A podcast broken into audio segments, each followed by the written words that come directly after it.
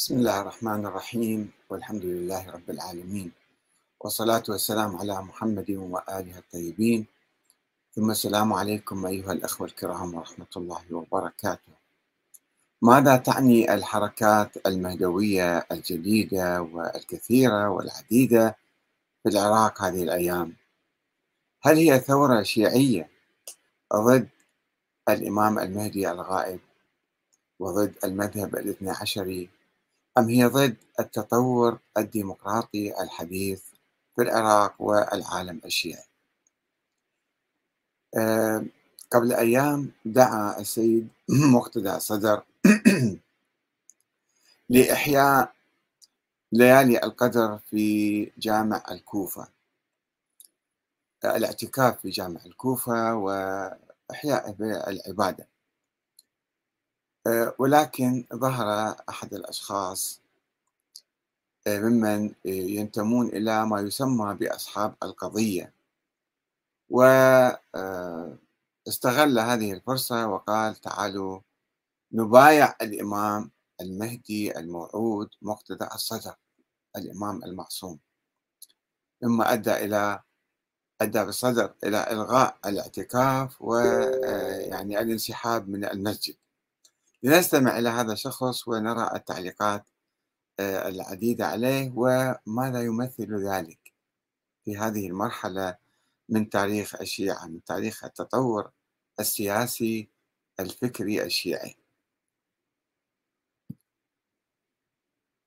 في هذه الأيام المباركة، وهي آخر عشرة أيام من شهر رمضان المبارك، كما تعرفون أن هناك اعتكاف في مسجد الكوفة المعظم الذي وجبه سماحة إمام المؤمنين السيد منتظر الصدر أعزه الله، حيث ستكون هنالك حملة كبيرة في هذه الأيام المباركة، وهي حملة إعلان البيعة للإمام الموعود المنتظر السيد منتظر الصدر عليه السلام. سنبايعه ونعلن بأنه هو الإمام المنتظر، ونكون تحت ركابه ونصرته، فإني لكم من الناصحين. إخواني، لا تغفلوا ولا تخذلوا إمام زمانكم، فهبوا إلى مبايعته ونصرته. والسلام عليك يا مولاي يا صاحب الزمان ورحمة الله وبركاته.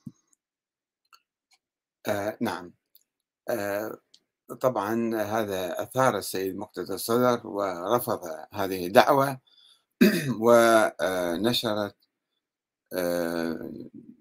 نشرت السياسة نيوز بيان للسيد مقتدى الصدر يقول إنها ليلة الإصلاح، والمحتمل فيها ظهور المصلح والمخلص سيدنا مولانا الإمام المهدي سلام الله عليه، والتي قدر الله له أن يظهر فيها منذ أن خلق الله الخلق وقدره تقديرا، بيد أن الله قد حجبه عن الخلق لتقصير الأغلب في نصرته، حتى من بعض من يدعون حبه، فضلا عمن هم له مبغضون، وعلى رأسهم أعدائي ممن يسمونهم أهل القضية. اللهم فاغفر لنا في ليلة القدر هذه، وخلصنا من تلك الثلة الضالة المضلة، ومن على المحبين بمقاطعتهم وتجاهلهم يا رب العالمين. خادم الإمام المهدي مقتدى الصدر. إذن فالسيد مقتدى الصدر رفض هذه الدعوة بصراحة، ورفضها في الحقيقة عدة مرات خلال السنوات الماضية، ولنستمع إليه أيضا وهو يصدر بيانا حول هذا الموضوع في تاريخ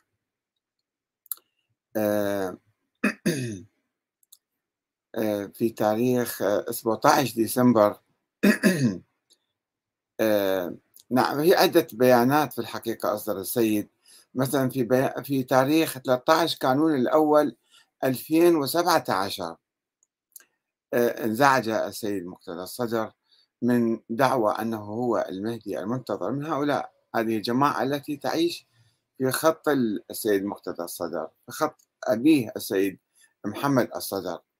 فبيان المكتب الخاص للسيد مقتدى الصدر باسمه تعالى: انطلاقا من المسؤولية العقائدية والدينية والوطنية يجب علينا لزاما التصدي وبصورة شديدة لأصحاب القضية، هؤلاء اسمهم هذا الذين كانوا ولا يزالون يسيئون إلينا على الصدر أبا عن جد، كما يعبرون بادعائهم الإمامة لنا والعصمة أو ادعاء أمور ليست لنا وما كانت لنا على الإطلاق. إن مثل هؤلاء لم ينفعهم لم ينفعهم بهم اللعنة وإصدار البيانات والاستفتاءات ضدهم، فهم يؤولون الكلام حسب أهوائهم وشهواتهم وحسب عقائدهم المنحرفة، يعني يقلبون كلام السيد والعياذ بالله، ولا يسمعون لظاهر كلامنا ولا لبواطنه على الإطلاق، على الرغم مما قلنا وصادرنا بحقهم.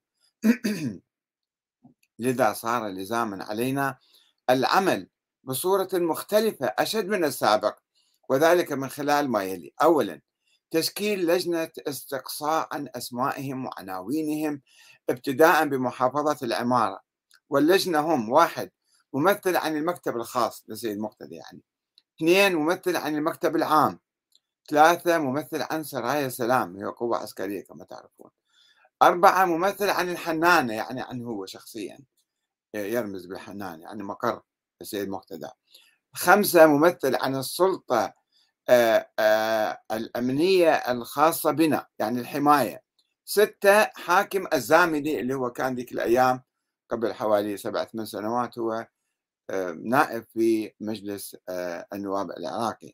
هذا أولا. ثانيا، تشكيل لجنة لجنة قانونية من المحامين والقضاة ممن يتصفون بالخبرة والنزاهة للعمل على رفع دعوى قضائية رسمية ضد كل من تثبت أو تثبت ضدهم الدعوى، وبالتنسيق معنا مباشرة، ثم إحالتهم إلى الجهات المختصة لنعمل على محاسبتهم.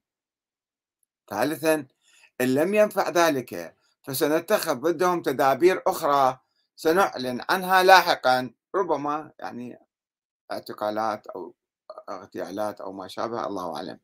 رابعا، هناك جهات أو أشخاص هم ضمن أصحاب القضية إلا أنهم يدعون عدم الانتماء لنا، كمؤسسة نور السماء اللي يقودها الشيخ منتظر الخفاجي وغيرها ممن يدعون الاتصال بالإمام الإمام مهدي يعني، أو أنهم من أصحاب الباطن أو غير ذلك، فهم ملزمون بالتخلي عن ذلك الفكر المنحرف مع كتابة تعهد وكتابة بيان خطي يعلنون فيه عدم الانتماء إلينا، وإلا فنحن ملزمون بالتعامل معهم كما سبق: اللهم إنك تعلم أني بريء منهم إلى يوم الدين، وإني لا أعتبرهم أعداء لي ولوالدي ولآل الصدر عموما، بل المذهب والدين، وهم شاذون منحرفون، فأنزل عليهم لعنتك وعذابك، اللهم فرق بيننا وبينهم وافصل وأنت خير الفاصلين.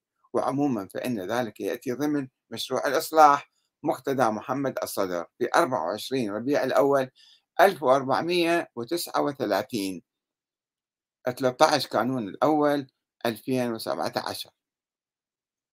طبعا هذا البيان لم يقضي على هذه الحركة ولم يمنعها من التمدد، بل إنها في الحقيقة امتدت إلى داخل التيار الصدري، وحتى في داخل التيار الصدري يعني كما سوف نرى في بيان آخر قبل حوالي خمسة أشهر للسيد مقتدى، أنه هناك جماعة يعني منشقة، أو يعني إذا هو يرفض أن يكون هو المهدي سيد مقتدى حسب البيانات العديدة التي أصدرها أنه هو ليس المهدي المنتظر، ولكن حدث انشقاق في داخل التيار الصدري، هناك شخص آخر يكون المهدي المنتظر وهو أصدر بيان بحق هؤلاء، وهذا طبعا في تاريخ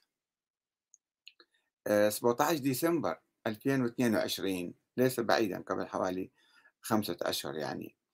استفتاء وجه للسيد مقتدى يقول: سماحة السيد القائد مقتدى الصدر أعزك الله، تداولت في الآونة الأخيرة عن ظهور حركة سلوكية تدعي المهدوية والإمامة بغطاء سياسي واقتصادي واجتماعي وحوزوي، يعني مدعومة بقوة ولها جماهير إذا كان إذا غطاء سياسي واقتصادي واجتماعي وحوزوي، وهم على مجموعتين متناحرتين، وقد يصل الأمر بينهم للتصفيات الجسدية وإيقاع الفتنة بين أوساط التيار الصدري خصوصا والمؤمنين عموما، وهم يمارسون التهديد على بعض المؤمنين للسير بمنهجهم ومبايعتهم والالتحاق بهم. بس احنا ما نعرف الاتهامات دقيقة أو لا، ولكن هذا حسب الاستفتاء الوارد إلى سيد مقتدى الصدر. ويشرحون من هم هؤلاء. واحد، وهم كل من واحد السيد زياد الصافي مدعي الإمامة والمهدوية أيضا، يعني هذا أنت مو إمام ومو مهدي منتظر، فعندنا واحد آخر. اثنين، السيد اياد الصافي. ثلاثة، السيد ايماد الصافي. أربعة، السيد علي الصافي. كما يبدو الأخوة مجموعة أخوة هم في داخل التيار الصدري. نرجو من سماحتكم بيان موقفكم من هذه الحركة المشبوهة، مجموعة من طلبة الحوزة العلمية.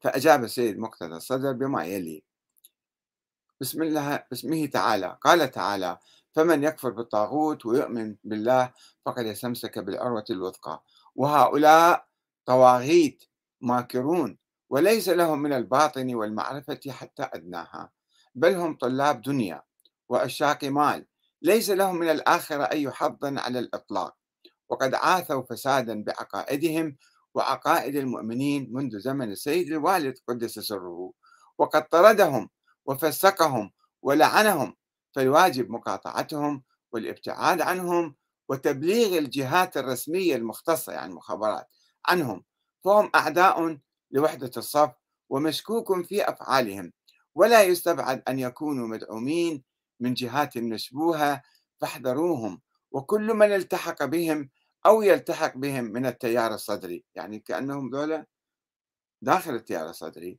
وكل من التحق بهم أو يلتحق بهم من التيار الصدري فهو مطرود فورا، فوجودهم بيننا مضر جدا، لا غفر الله لهم، وأسأل الله أن يعاملهم بعدله يوم الدين، والسلام على من اتبع الهدى. مقتدى الصدر من النجف الأشرف، واحد وعشرين جمادى الأولى ألف وأربعمئة وأربعة وأربعين، قبل ثلاثة أربعة أشهر يعني خمسة أشهر.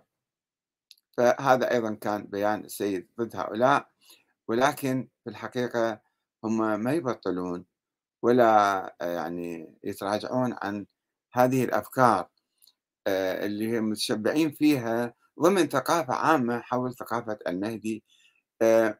وأيضا قرأنا خبر قبل أيام أن يعني جهاز الأمن الوطني يعتقل شخص اسمه حذام زعيم أصحاب القضية في النجف مع العشرات من أنصاره، ونستمع إليه ماذا يقول هذا الشخص اللي هو من أصحاب القضية، يعني من الداعين أنه الإمام أن السيد مقتدى هو المهدي المنتظر.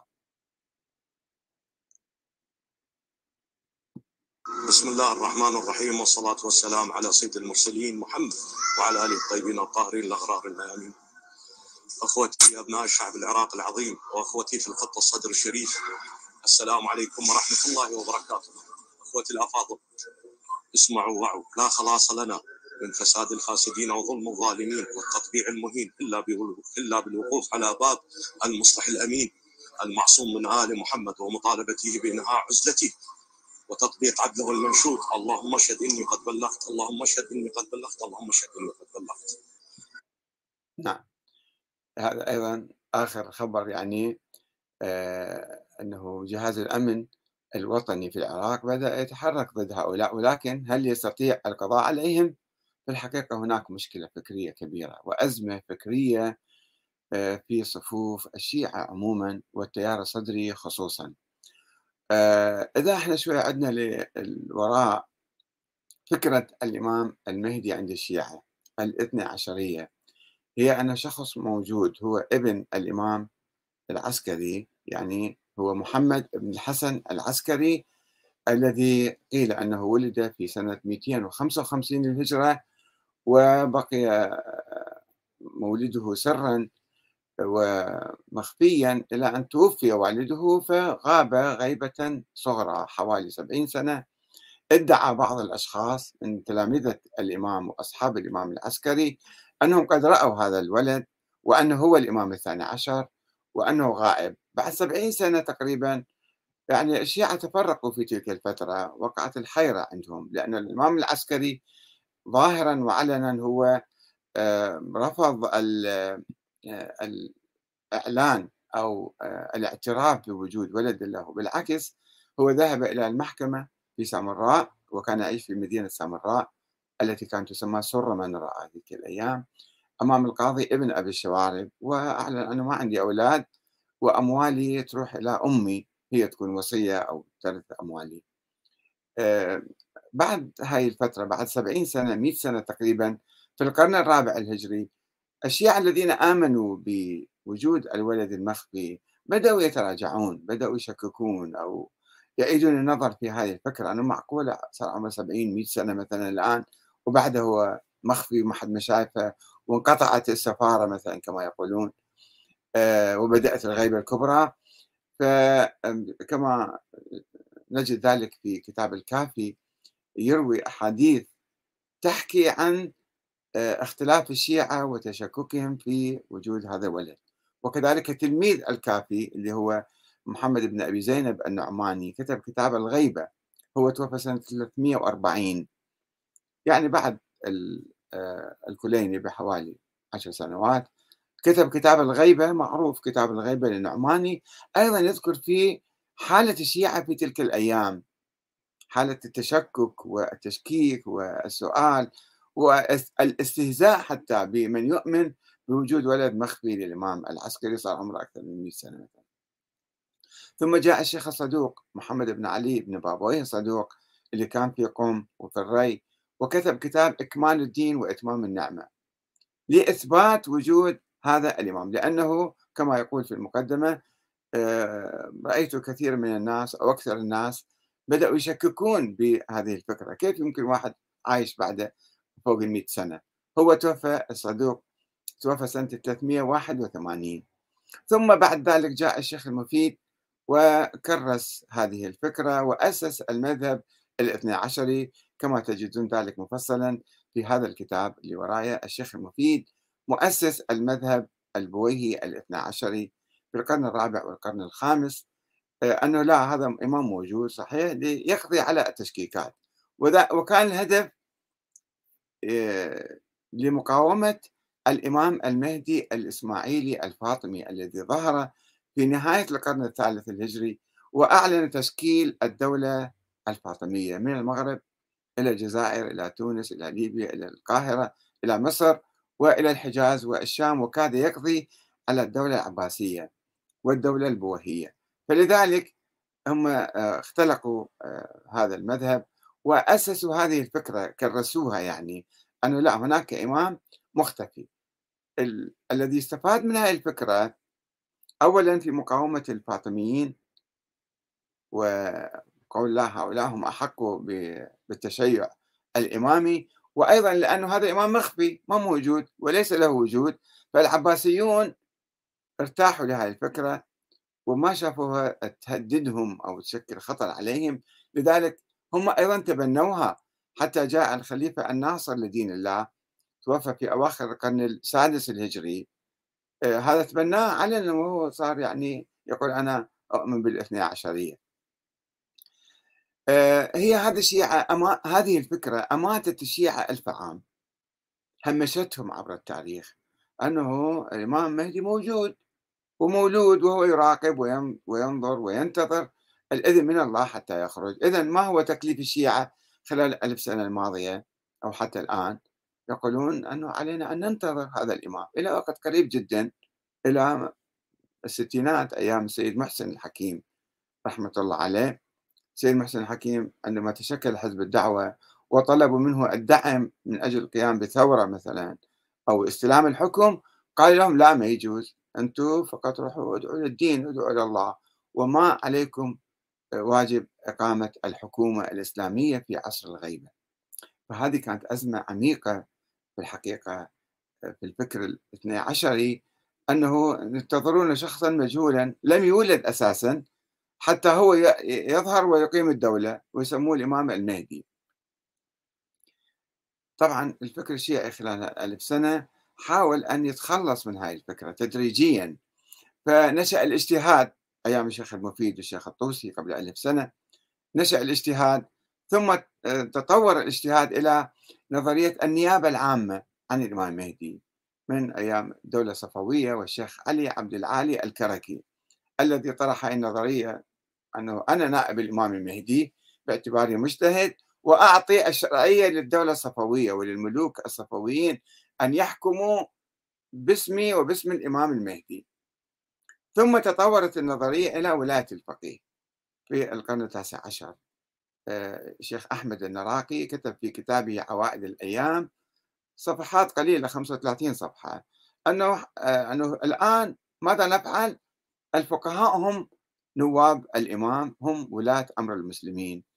والشيخ مثل الأنصاري والشيخ محمد حسن الجواهري صاحب كتاب جواهر الكلام تبنوا هاي النظرية، ولكن تحت سقف أنه لا نصل بالولاية إلى الحكم، لا، ولاية فقيه عامة ولكن ما تصل إلى الحكومة الإسلامية.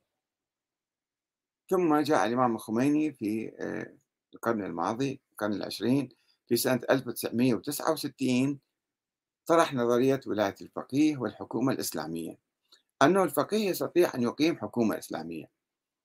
ثم أقام الدولة الجمهورية الإسلامية الإيرانية.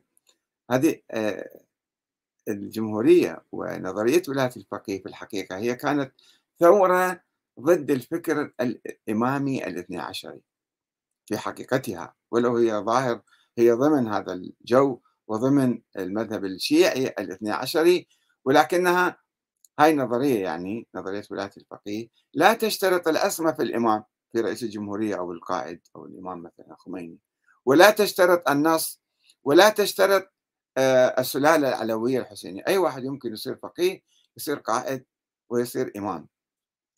ثم تطورت حتى في إيران إلى الجمهورية الإسلامية، يعني نظام ديمقراطي، يعني انتخاب رئيس للجمهورية وانتخاب مجلس شورى ضمن ولاية الفقيه في إيران. في العراق التجربة تقدمت نحو الأمام أكثر، أنه لا نظام ديمقراطي بدون ولاية الفقيه حتى.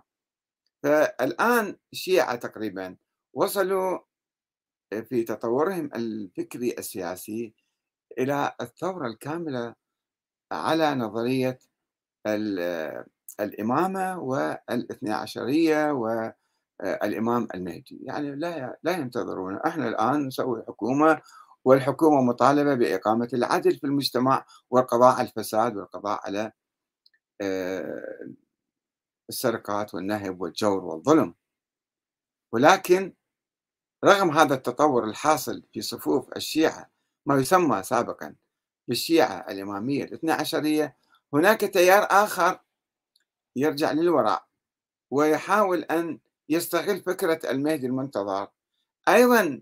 يعني احنا شفنا أيام السيد محمد محمد صادق الصدر أن يجي واحد من تلاميذه الشيخ منتظر الخفاجي ويقول له، يخاطبه: تزول الجبال ولا أزول عن الاعتقاد بأنك أنت الإمام المهدي المنتظر.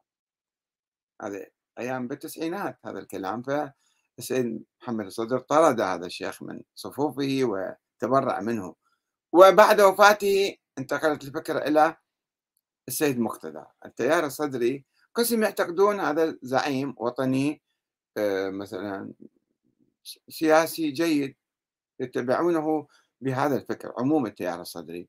ولكن في داخل هذا التيار والتيار الصدري عموما حتى تيار أبي ظهرت حركات عديدة ادعى بعضهم أنه هو ابن الإمام المهدي، أنه نائب الإمام، ادعى أنه هو مثلا وكيل الإمام، هو وصي الإمام المهدي، هو الممهد، هو اليماني. حركات عديدة ظهرت في التسعينات والسنوات الماضية تحاول أن تؤلف حتى جيوشا.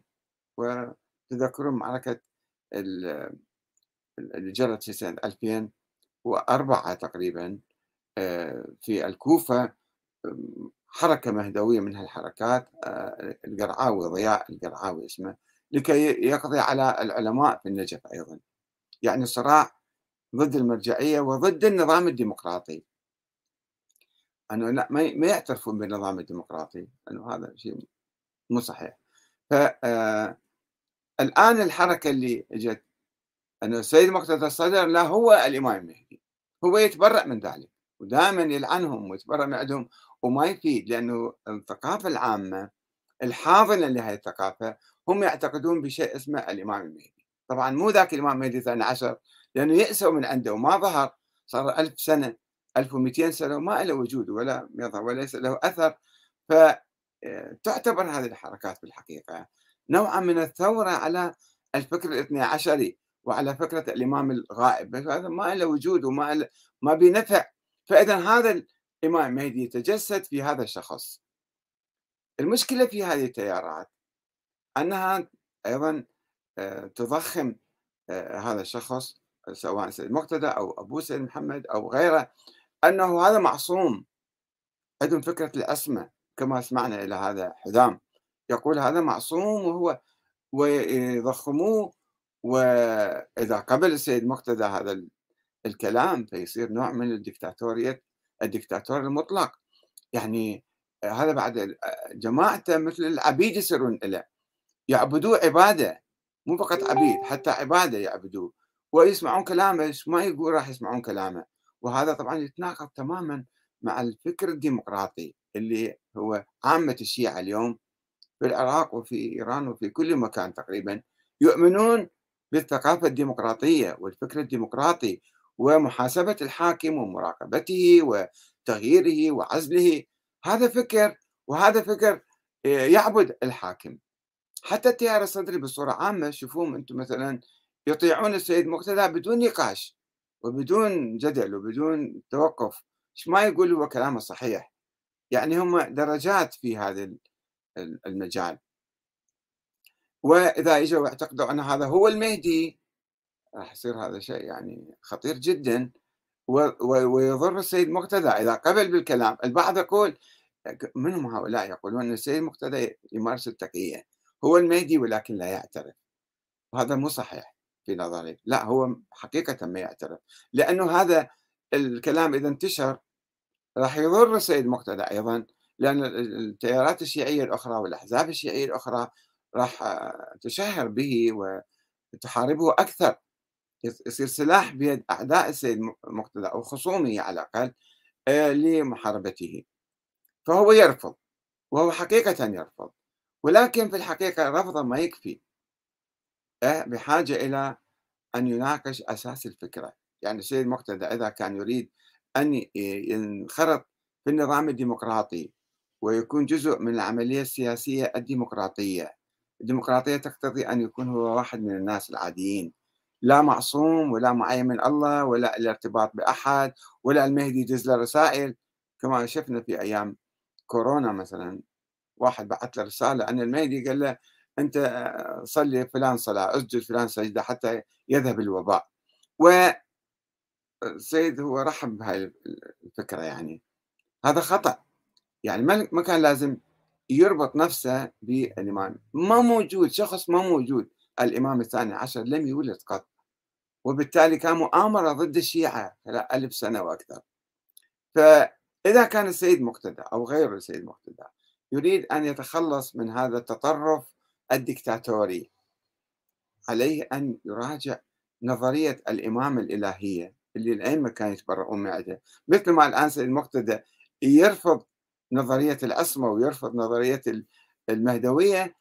أئمة أهل البيت أيضا كانوا يرفضون هاي الفكرة ويحاربونها، ولكن عندهم ابتلوا بجماعات مثل ما جماعة أصحاب القضية، جماعات دائما يؤولون كلام الإمام، يقول لا الإمام دي مارس التقية، يعلن يلعننا تقية، يتبرأ منا تقية، وكلامه هو هذا اللي بالسر بالباطن مو بالظاهر. فهؤلاء الحركات الباطنية دائما تقلب كلام الأئمة، كما الآن شوف السيد مقتدى يعاني من قلب كلامه وتأويل كلامه. هاي مشكلة دائما موجودة، هؤلاء الفاسدون المنحرفون دائما يحاولون التشبث والالتصاق بهذا الزعيم أو ذاك، وهم يسوقون كلامهم سرا ويقولون هذا الإمام ينفي علانية، وحقيقة هو لا يؤمن بهذا الكلام. فنحن حاجة بالحقيقة لتك... لتكريس الفكر الديمقراطي الإنساني العادي العادل الجامع لكل المسلمين وكل المواطنين. علينا أن نتخلص من الثقافة الطائفية، الثقافة الخرافية الأسطورية اللي تلصق وتسقط ألقاب القداسة والأسمى والعظمة بأشخاص معينين وتكاد تؤلههم وتعبدهم وتسمع كلامهم بمختلف التناقضات. فالمشكلة هنا إذن يعني هناك محاولتان، محاولة عقلانية عند الشيعة، عند عامة الشيعة اليوم، هي النظام الديمقراطي، أنه فكرة أنه الله يعين أئمة وحكام إلى يوم القيامة أي فكرة مو معقولة، وعمليا صار ألف سنة أكثر من ألف سنة ما إلها وجود. الحاكم نحن ننتخبه، نحن نحاسبه، نحن نراقبه، نحن نغيره ونستبدله بواحد آخر في انتخابات دستورية ديمقراطية. هذا الكلام المعقول. أما الكلام الآخر أنا لا والله هذا المهدي وذاك المهدي، يعني هي فكرة المهدي فكرة عامة أساسا، فكرة كانت أي حاكم عادل كان يطلق عليه في البداية هذا حاكم مهدي، إمام مهدي، حاكم إمام يعني حاكم، وإذا كان عادلا يسمى إمام مهدي بس بصورة طبيعية، بصورة يعني عادية، ما نضفي عليه صفات أخرى، صفات الأسمى والارتباط بالسماء والارتباط بكذا وكذا. هذا شيء خطير أنه يضفي صفة على شخص معين. افترض السيد مقتدى واحد يعتقد أنه هو إمام مهدي، يعني قائد عادل، في هالحدود ماكو مشكلة. المشكلة أنه لا نعتقد هذا هو معصوم معين من قبل الله، مرتبط بالأئمة، مرتبط بالله تعالى. هذا صار غلو. الغلو يفسد الفكرة هذه حتى ويفسد أي فكرة أخرى. فعلينا أن نحذر من الغلو ومن التضخيم ومن التقديس الزائد. بصورة عادية أي حاكم نقول هذا حاكم عادل، شنو المشكلة؟ ماكو عنده مشكلة، هذا حاكم عادل، هذا إنسان جيد، ذاك إنسان مو جيد. فخلي نكرس النظام الديمقراطي والثقافة الديمقراطية في أوساطنا، ونبتعد عن الثقافة المغالية والخرافية والأسطورية، ولا نقع في أزمات، ولن نستطيع أن نجابه هؤلاء الغلاة إلا بإعادة ثقافتنا من جذورها. والمرجعية اللي تشكو من هؤلاء، وأدي فتاوى أيضا صادرة بحق هؤلاء من عدد من المراجع، هم أيضا عليهم أن لا يدعوا النيابة العامة عن الإمام المهدي. المراجع هي أيضا مشكلة عندنا، كل واحد قال لك أنا فقيه وأنا مجتهد فأنا نائب الإمام المهدي، يفترض نفسه هو نائب الإمام المهدي وأنه هو الحاكم الشرعي. منين صرت حاكم شرعي؟ كلها فرضيات. وأنه أنا ولي أمر المسلمين، مثل ما طلع سيد محمد الصدر رحمه الله عليه، أنا ولي أمر المسلمين في كل العالم، أو سيد السيستاني الآن يقول ذلك. هذا مو صحيح، مبني على فرضيات عديدة وهمية، فرضيات عديدة وهمية. هو الإمام ما موجود، يدعون أنهم نوابه، ثم هم ولاة أمر المسلمين، ثم هم الحكام الشرعيون. الحاكم الشرعي والحاكم الديمقراطي المنتخب من الناس، هذا فقط هو الحاكم الشرعي، ولا يجوز لأي أحد سواء مرجع أو غير مرجع أن يدعي هو الحاكم الشرعي وبالتالي يشكل محاكم شرعية. وكما شفنا بعض الممارسات حتى عند السيد مقتدى، يعني أنه هو يحاسب هؤلاء أو يعتقلهم أو يضربهم أو يتصرف معهم تصرفات أخرى يقول في المستقبل يتحدث عنها. لا، يجب أن نكل كل الأمور إلى الحكومة وإلى مؤسساتها الدستورية. والسلام عليكم ورحمة الله وبركاته.